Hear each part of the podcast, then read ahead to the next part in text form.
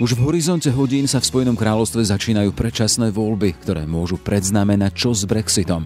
Na ich výsledky čaká aj naša jediná zvolená europoslankyňa, ktorá je práve pre túto zatiaľ nerozhodnutú kapitolu Británie bez euromandátu. Miriam Lexman.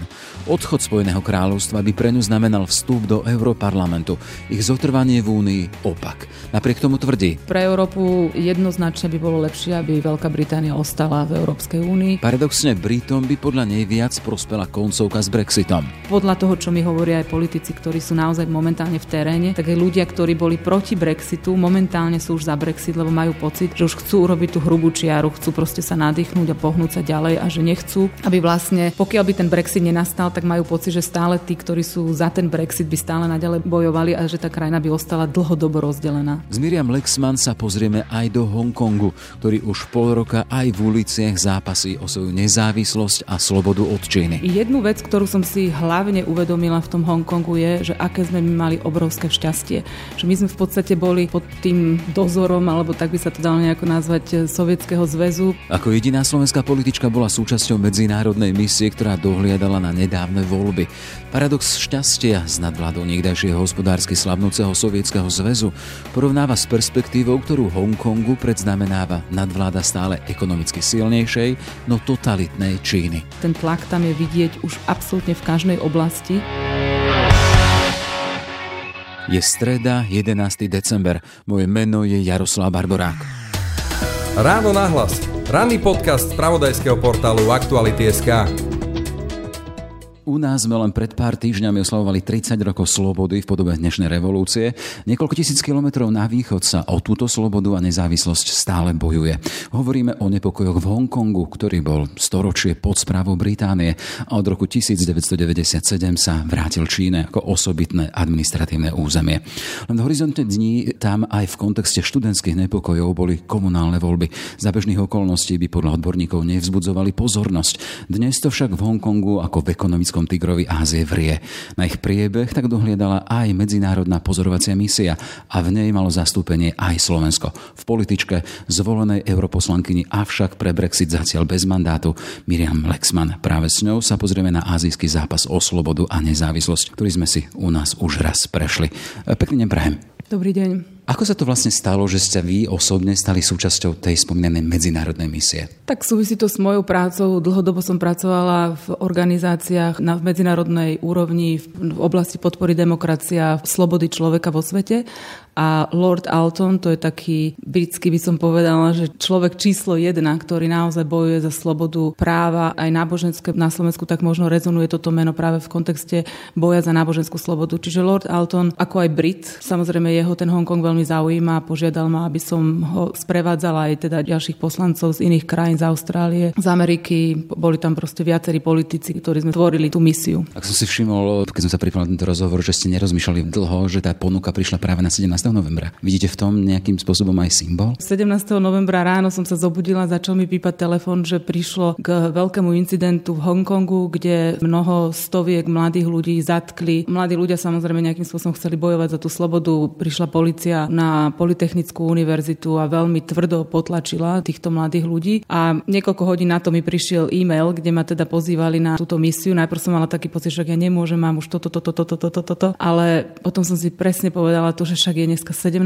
novembra a že ja musím urobiť niečo pre, možno, že je to taký symbol, že musím urobiť niečo pre ten boj za slobodu tých ľudí, ktorí ešte za ňu stále bojujú. Vy ste mali v tom čase, keď sme u nás prechádzali doslovne, možno, asi ste boli nejak v tom maturitnom alebo v tom veku maturantky alebo študentky. E, s akými pocitmi ste šli tam do tej krajiny, ktorá sa o slobodu ešte len uchádza a je tam v podstate zápas na ulici. Vieme, že sú tam tisícové demonstrácie. Áno, počas našej revolúcie som bola na gymnáziu, ale vnímala som to veľmi silno a intenzívne práve preto, pretože pochádzam z disidentskej rodiny, čiže som vedela presne, čo sa deje v našej krajine a veľmi som to sledovala. Moji rodičia samozrejme aj široká rodina boli veľmi zapojení do toho zápasu o slobodu a nie len v tom 89., ale aj roky predtým. A jednu vec, ktorú som si hlavne uvedomila v tom Hongkongu je, že aké sme my mali obrovské šťastie. Že my sme v podstate boli pod tým dozorom, alebo tak by sa to dalo nejako nazvať, Sovietskeho zväzu, pod tou totalitou, ktorú reprezentoval ten sovietský zväz. Ale... To bolo naše šťastie, to je paradox. No v tom čase to bolo šťastie, preto lebo ten sovietský zväz bol ekonomicky veľmi slabý. Ten režim ako taký príchodom Gorbačova sa v podstate aj trošku oslabil, nebol už až taký brutálny a bolo cítiť, že ten režim v podstate vyhorel a bola tam tá šanca nejakým spôsobom sa mu postaviť. Toto momentálne sa o Číne povedať nedá. Čína je ekonomicky veľmi silná, začína naozaj svoj rozmach aj na tej globálnej úrovni, čiže jej ekonomická aj výtlak, ale aj politický výtlak rastie a s príchodom Xinjiangpinu sa v podstate tá ľudskoprávna situácia ešte zhoršuje. E, možno vaši poslucháči počuli, že pred mesiacom sa prevalila taká kauza, že 2 milióny moslimov je držaných vyslovene v koncentračnom tábore. Kresťania sú veľmi silno potláčaní, dokonca teraz musia dávať dole náboženské symboly v Číne, musia ich vymieňať za obrazy Xinjiangpina. Naozaj tá sloboda a ľudské práva v Číne sú brutálne potláčané. No a v takejto situácii týchto mladí ľudia v Hongkongu stoja na ulici a s holými rukami bojujú za svoju slobodu a za svoju budúcnosť. Čiže naozaj ten obraz toho 89. u nás a ten obraz teraz v Hongkongu je veľmi rozdielny. Poďme teda do tých dní, keď ste tam prišli. O Hongkongu sa hovorí ako o voňavom prístave, som tak to má byť v preklade. Vonie to tam? Povedala by som, že to tam tak zaváňa tým zápasom o slobodu. Tam naozaj tie boje sa vyhrotili veľmi ostro. V podstate to ohrozuje aj životné prostredie, preto lebo sa tam používa veľmi silno ten silný plyn. Na dennom poriadku tam v podstate zápasy policia s tými mladými ľuďmi a demonstrantmi na ulici. Čiže momentálne to žiaľ vonia slzným plynom. Aj keď sme išli do ulic, tak nám dali masku, preto lebo jednoducho človek nevie, kedy sa to môže strhnúť.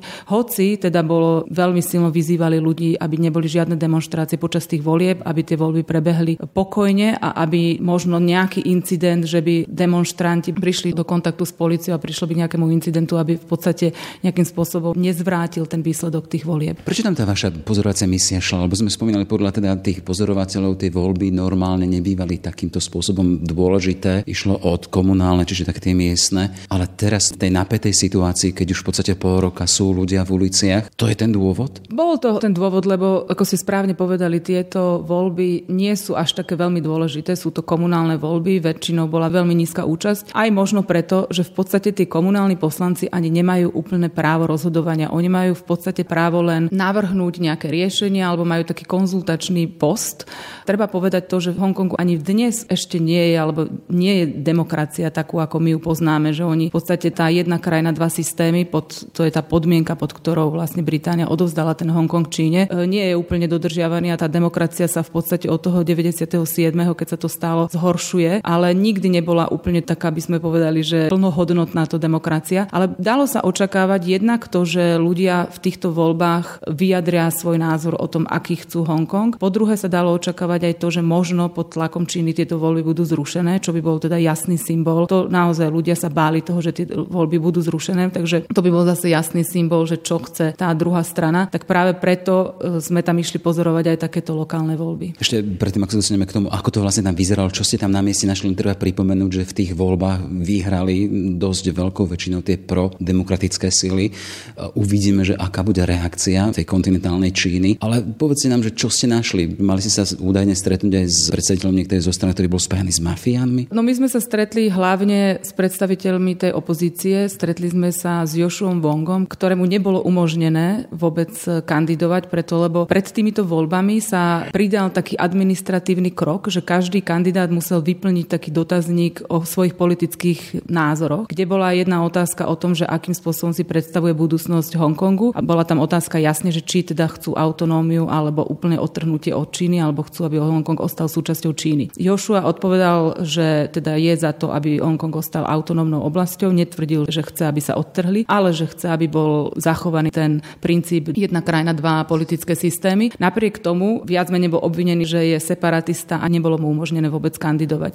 Stretli sme sa aj s Jimmym Shemom, ktorý je ďalší taký predstaviteľ tej opozície, ktorému bolo umožnené kandidovať. On aj vlastne vyhral ako keby za predsedu jedného toho samozprávneho kraja alebo tej samozprávnej oblasti Hongkongu. Ale zase na druhej strane bol niekoľkokrát zbytý a veľmi násilne, ako bolo na ňo vykonávané často násilie počas tých demonstrácií, ale aj mimo tých demonstrácií, čiže bolo vidieť, že ten režim sa ho snažil zastrašiť. Boli si tam v situácii, ktorá bola napätá, že počas tých volieb bol pokoj, ale predsa len pred nimi a po nich tam to bolo napäté celé. Spomínali sme to použitie slzotvorného zemného plynu či vodných diel. Museli ste mať vy napríklad ochranku? Nemali sme ochranku, lebo to veľmi dlho vyhodnocovali aj tí, ktorí nás pozvali, také tie mimovládne organizácie, ktoré tiež monitorovali tie voľby a bali sa toho, že kebyže nejakým spôsobom veľmi silno sa chránime, tak to vydáva taký symbol, že máme záujem o nejaký konflikt, alebo teda jednoducho, že sme pripravení na konflikt, tak viac menej nám povedali, že aj tie slzné masky, aby sme si dali do tašky tak, aby ich nebolo vidieť, ale sme sa pohybovali voľne. Ako som povedala,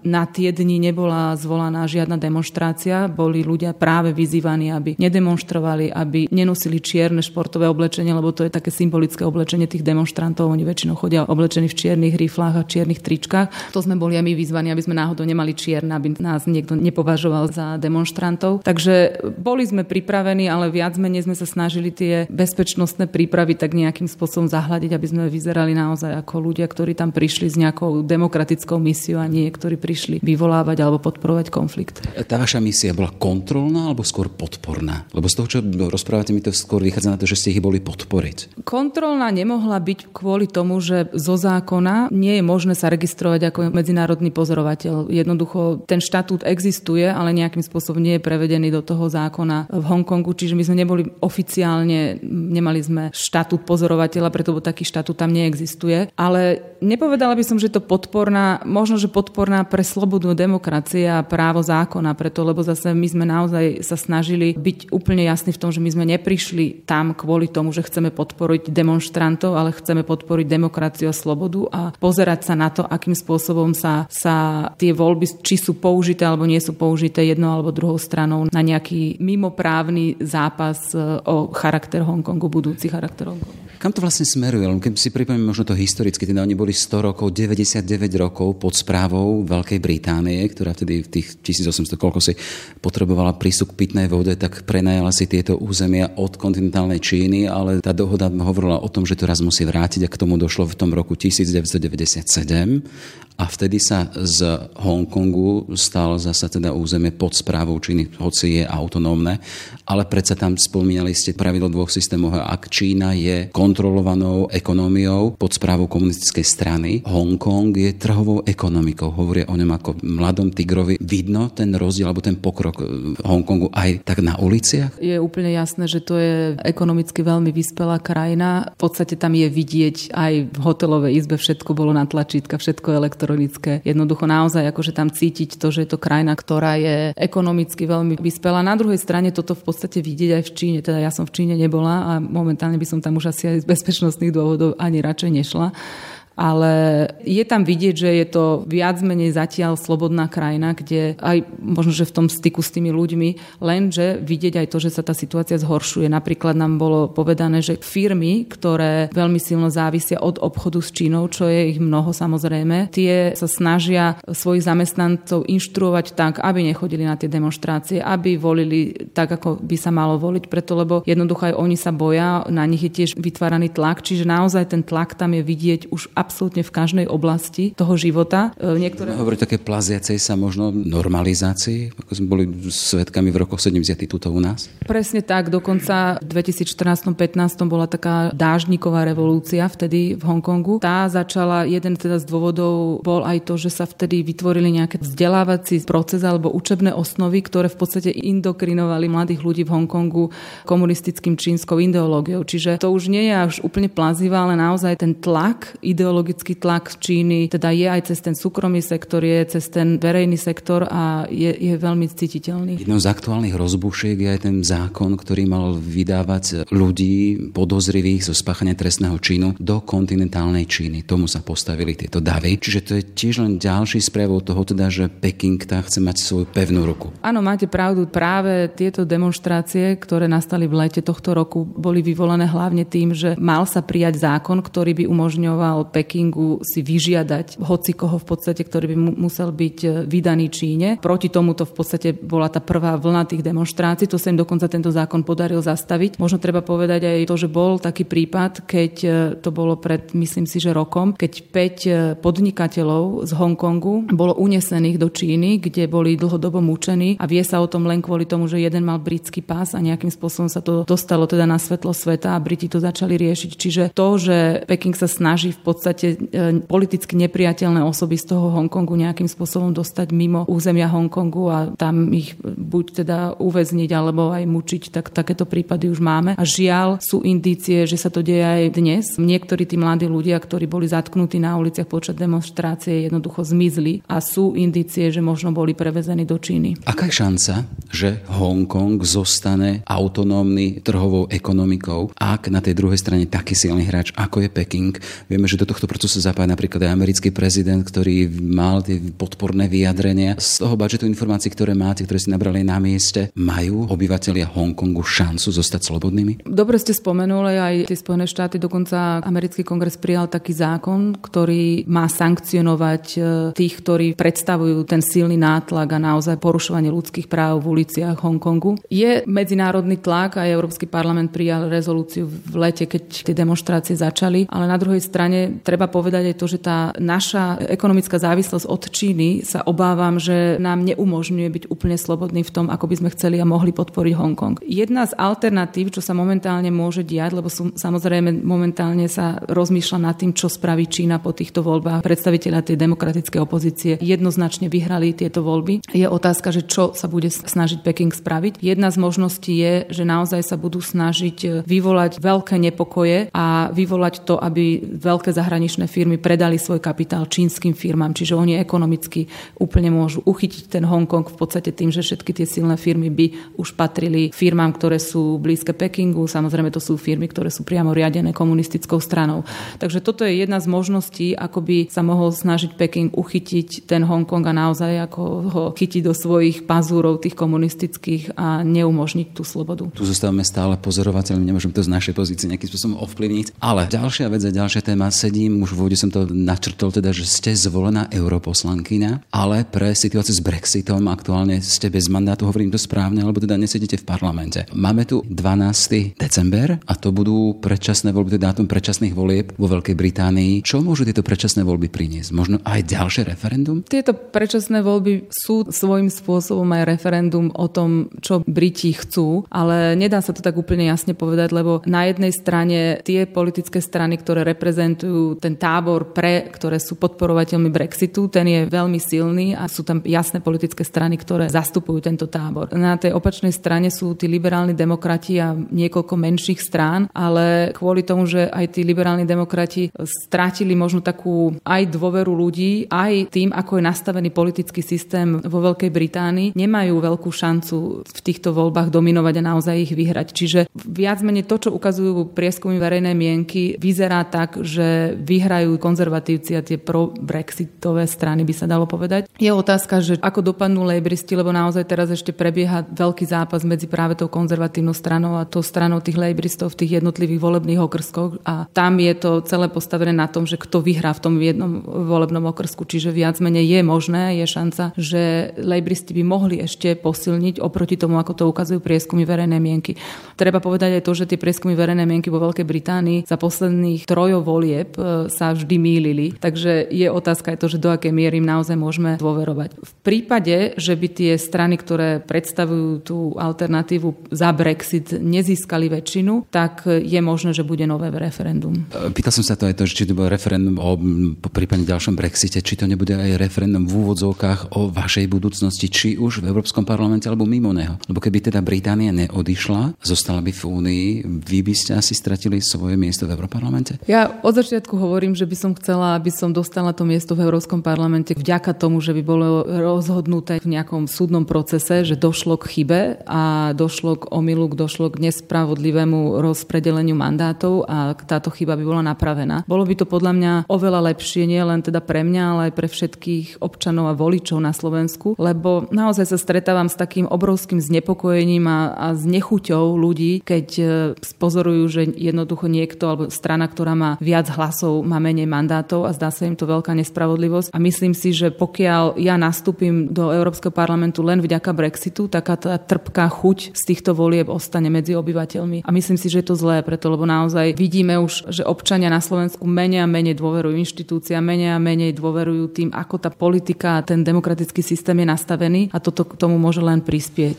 Čo bolo lepšie pre Európu? Aby tá Británia zostala v Únii alebo išla s nej preč? A teda tu sa nepýtam na to, že čo by ste chceli skôr vy, to naviazanosť na, možno na ten váš mandát? Ja si myslím, že pre Európu jednoznačne by bolo lepšie, aby Veľká Británia ostala v Európskej únii. Európska únia by bola geopoliticky silnejšia. Momentálne sa tie najväčšie zápasy dejú práve v tom geopolitickom priestore a práve toto oslabenie aj Európskej únie ako takej, aj Británie ako takej, lebo bol to vždy veľký hráč, ktorý aj v rámci tej Európskej únie dokázal hrať svoje geopolitické hry a dokázal nejakým spôsobom podporiť tú prozápadnú orientáciu a ten celý západný svet v tom geopolitickom priestore. Takže myslím si, že stratia obidve strany, aj Veľká Británia a Európska únia týmto rozchodom. Ale v každom prípade to dianie v Británii sledujete veľmi pozorne, hej? Sledujem to veľmi pozorne, lebo vždy ma to zaujímalo. Musím povedať, že trošku som sa posunula v tom, že som do leta možno stále si myslela, že naozaj by bolo pre Veľkú Britániu aj z takého toho občianského hľadiska dobré, aby, aby zostala v Európskej únii. Dneska mám pocit, že pokiaľ by nebolo ďalšie referendum, kde by sa Briti rozhodli, že teda nechcú Brexit a celý Brexit by sa zastavil, pokiaľ by k tomuto referendum nedošlo, tak si myslím, že možno je lepšie pre pokoj v tej krajine, aby vystúpili, aby sa nejakým spôsobom nadýchli a začali reorganizovať aj seba, aj možno meniť ten svoj vzťah k Európskej únii na pozitívny. Je to, by som povedala, ako hádka medzi dvoma ľuďmi alebo nejaké sklamanie. Jednoducho, možno, že na to treba čas a je dobré, aby tam bolo medzi tým aj nejaký taký priestor na nejaké ticho a také, ako takú, také reflexia toho, čo sa vlastne stalo. A to môže. A to sme v úrovni želania, ale, ale na základe toho, tých informácií, ktoré máte si zasvetená, to referendum podľa vás je reálnou hrozbou alebo reálnou alternatívou pre Britániu po predčasných voľbách? Myslím si, že momentálne je veľmi malá pravdepodobnosť, že k tomu referendum dojde. Po prvé. Po druhé, nie je vôbec jasné, ako to referendum dopadne, ak by naozaj bolo. Ono sa to tak môže zdať, že však to bola tesná väčšina pre Brexit a že teraz ľudia zápasia o to, aby ten Brexit nebola, že tá Británia skôr nastavená proti Brexitu, ale ono to tak úplne nie je. Prieskumy verejné mienky stále ukazujú, že je to tak pol na pol, čiže tá odchýlka je tak malá, že naozaj sa nedá odhadnúť, ako by ľudia hlasovali. A podľa toho, čo mi hovoria aj politici, ktorí sú naozaj momentálne v teréne, tak aj ľudia, ktorí boli proti Brexitu, momentálne sú už za Brexit, lebo majú pocit, že už chcú urobiť tú hrubú čiaru, chcú proste sa nadýchnúť a pohnúť sa ďalej a že nechcú, aby vlastne, pokiaľ by ten Brexit nenastal, tak majú pocit, že stále tí, ktorí sú za ten Brexit, by stále naďalej bojovali a že tá krajina by ostala dlhodobo rozdelená. Začínali sme takou alúziou na dosiahnutú slobodu a zápas o slobodu. Čo pre vás tá sloboda po tých 30 rokoch u nás znamená? Čo by ste možno zaželali Hongkongu a potom tej Veľkej Británii z tohto pohľadu? Veľa som rozmýšľala nad tým, že čo tá sloboda pre nás znamená práve aj v tom čase teraz toho 30. výročia Nežnej revolúcie. A čo by som možno želala všetkým ľuďom na Slovensku aj ľuďom v Hongkongu, aby sme si zachovali vnútornú slobodu. Lebo mám niekedy taký pocit, že my sme vlastne vybojovali si takú tú vonkajšiu slobodu, že môžeme robiť to, čo teda považujeme za správne a nemusíme sa báť, že nás niekto za to dá do väzenia alebo nejakým spôsobom bude prenasledovať, môžeme ísť do kostola, môžeme si kúpiť zahraničnú literatúru, môžeme sa učiť cudzie jazyky, môžeme cestovať a toto je tá fyzická alebo taká vonkajšia sloboda. Ale niekedy mám pocit, že sme si zabudli chrániť tú vnútornú slobodu. To bola práve tá sloboda tých disidentov. To bola tá sloboda, ktorú Silvester Krčmery povedal, že vy máte moc a my máme pravdu. To je to, že človek je verný pravde, že hľadá tú pravdu a môže si tú pravdu nechať v tom srdci. A myslím si, že toto práve nám dneska viac chýba, ako možno chýbalo niektorým ľuďom počas toho komunizmu. Čiže toto by som priala možno aj Slovensku, aby sme slobodne hľadali pravdu a držali tú tú pravdu v našich srdciach a to želám aj ľuďom v Hongkongu. Aktuálne sme v období tesne pred voľbami. Vy nie ste na kandidátke KDH, to je to vaše osobné rozhodnutie. Ale teda to je otázka, či to je vaše osobné rozhodnutie, ale v prípade, že by KDH úspelo takým spôsobom, ste pripravená zaujať niektoré miesto možno v administratíve, vo vláde? Je to moje osobné rozhodnutie. Mala som pocit, že keď som dostala jeden mandát, tak mám zápasy naďalej za to, aby som ten mandát naozaj mohla vykonávať, ale na druhej strane som rozhodnutá pomáhať KDH v kampani. Budem sa snažiť robiť všetko preto, aby KDH sa dostalo do parlamentu a bolo súčasťou politiky a politického diania, lebo si myslím, že naša strana naozaj má veľa čo ponúknuť. A samozrejme uvidíme, ako dopadnú voľby. Ja dúfam, že dopadnú dobre.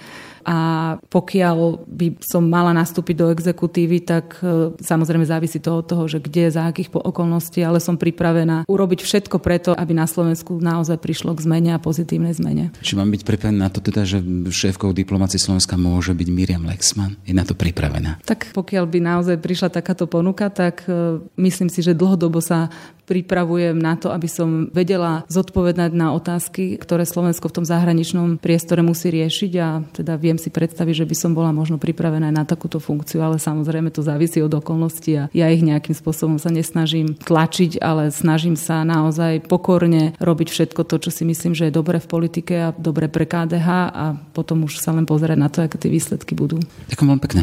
Ďakujem aj ja. Počúvate podcast Ráno na hlas.